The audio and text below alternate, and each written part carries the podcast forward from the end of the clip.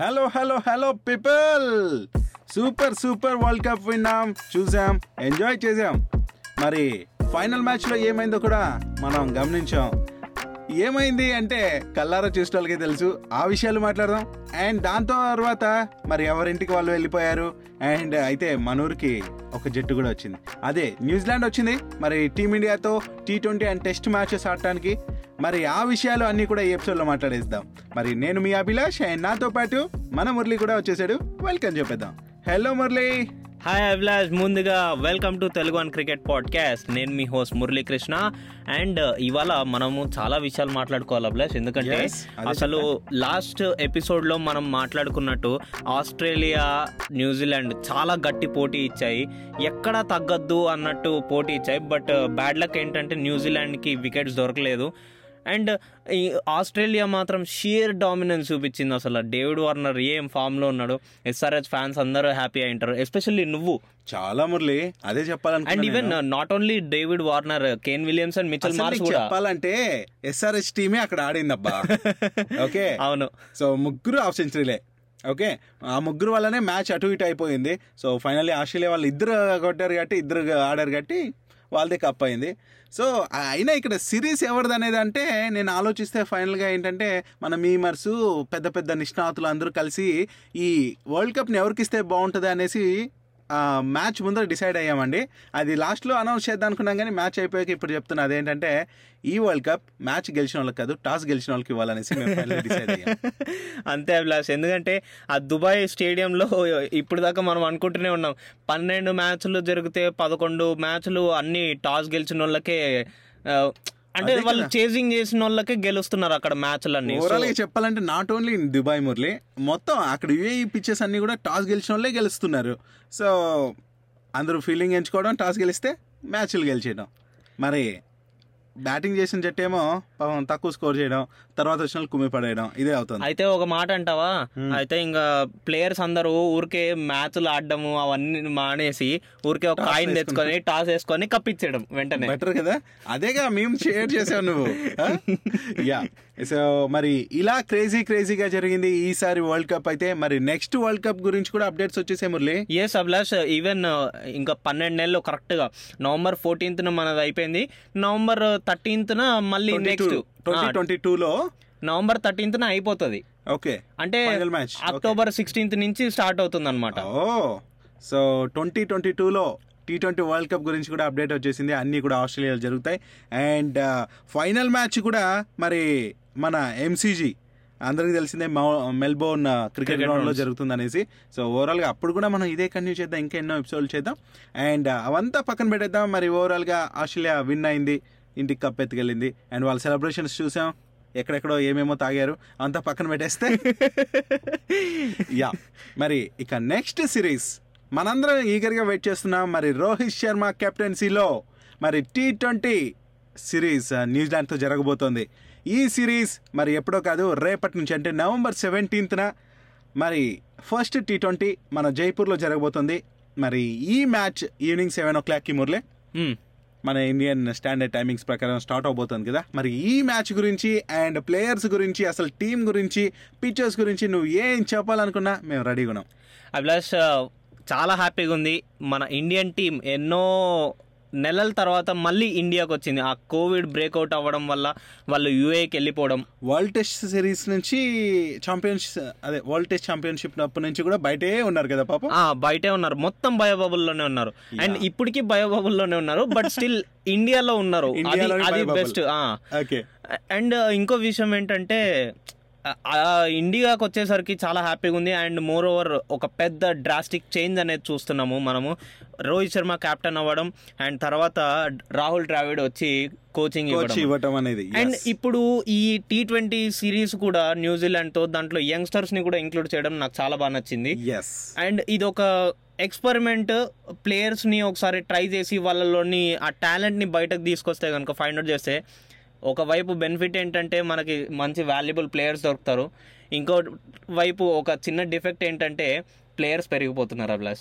Team selection వాళ్ళు ఎలా తలనొప్పి వస్తుందో నాకు ఇప్పుడు అర్థమవుతుంది. ఎస్ సో నిజంగానే ఈ సెలెక్షన్ బాగుంది అండ్ ఇది ఒక ప్రయోగం. సో రానున్న మ్యాచెస్కి మెయిన్ కెప్టెన్ దగ్గర నుంచి అన్ని కూడా కొత్త కొత్తగా అనిపించచ్చు. నాకైతే అదే అనిపిస్తుంది. ఓవరాల్గా ఈ స్పోర్ట్స్ బట్ బట్ బట్ నువ్వు చెప్పిన దాంట్లో ఒక పాయింట్ ఉంది అభిలాష్. ఏంటంటే Hmm. మన టీం ప్లేయర్స్ అందరూ రోహిత్ శర్మ కెప్టెన్సీ కొత్తగా అనుకోవట్లేదు. వాళ్ళు ఎప్పటి నుంచో అలవాటు పడిపోయినట్టుగా వాళ్ళు ఫీల్ అవుతున్నారు. ఈవెన్ ఇంటర్వ్యూస్లో కూడా అదే చెప్తున్నారు వాళ్ళు. అండ్ ఇంకో విషయం ఏంటంటే టీం చాలా హై ఇన్ కాన్ఫిడెన్స్లో ఉంది. వాళ్ళు గెలిచే ఛాన్సెస్ ఉన్నాయి. అండ్ ఇంకో విషయం గుర్తుపెట్టుకోవాల్సింది ఏంటంటే మనం ఎక్కడా తక్కువ అంచనా బికాజ్ అది ఫైనల్ వరకు ఈవెన్ వరల్డ్ కప్లో కూడా మనల్ని ఆడుకుంది. అండ్ మోర్ ఓవర్ మంచి ఫామ్లో ఉన్న ప్లేయర్స్ న్యూజిలాండ్ వాళ్ళు ఆల్రెడీ వాళ్ళు కసితీరా ఆ- ఓడిపోయి ఉన్నారు. సో ఆ కసితో గెలవాలనే ఆడతారు. ఎవడైనా సరే బాస్.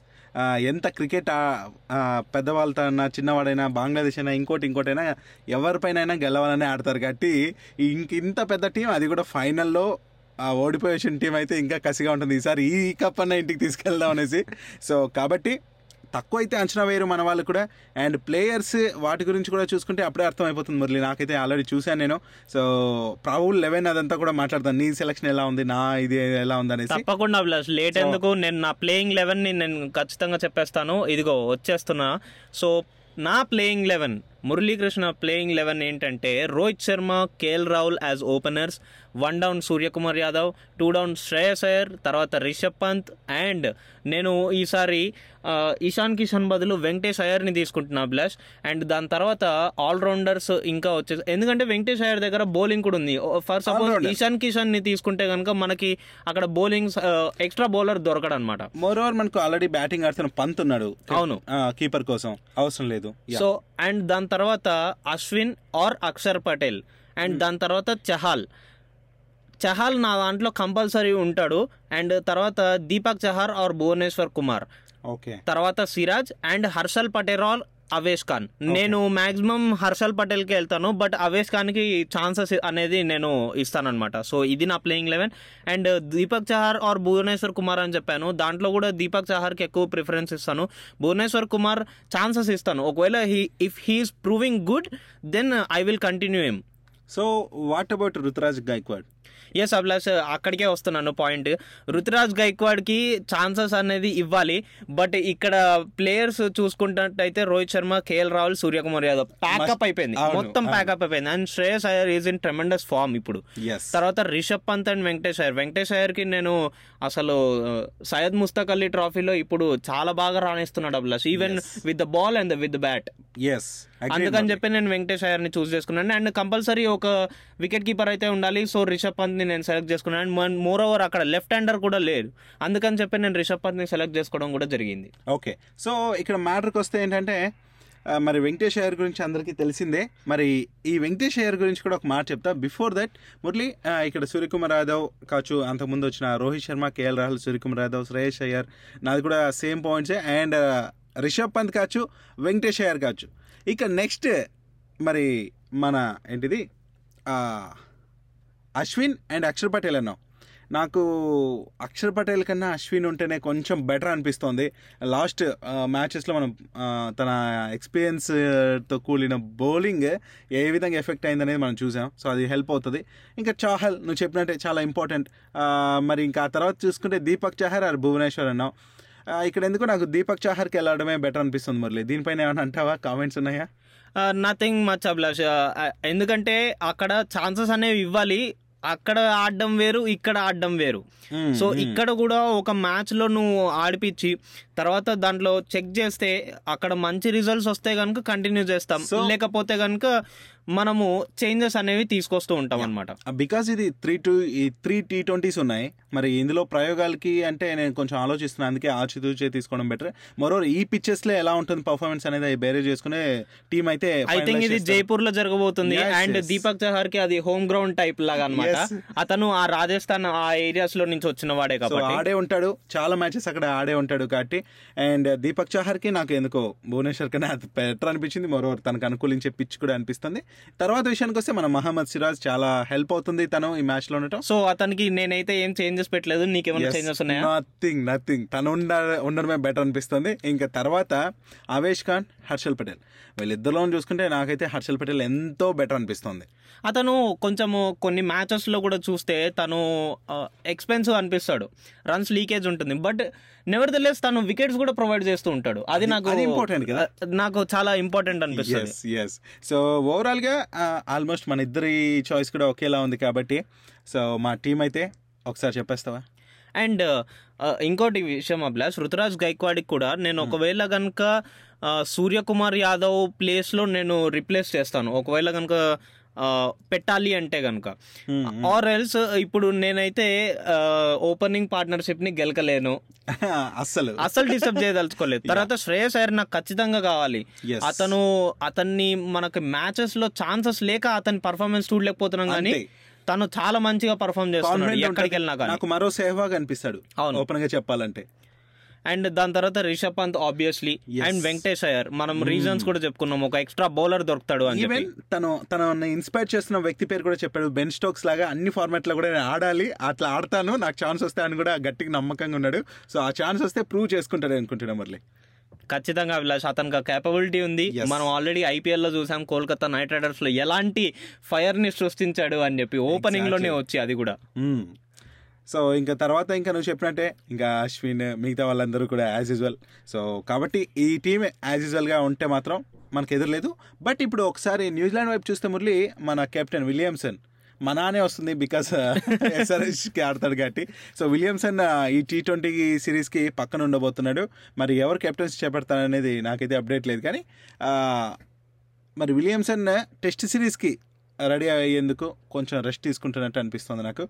ఈ టీ ట్వంటీస్ ఈ త్రీ టీ ఈ టూ ఏమంటారు? త్రీ టీ ట్వంటీస్ కూడా తన దూరం ఉండబోతున్నాడు. అది మ్యాటర్.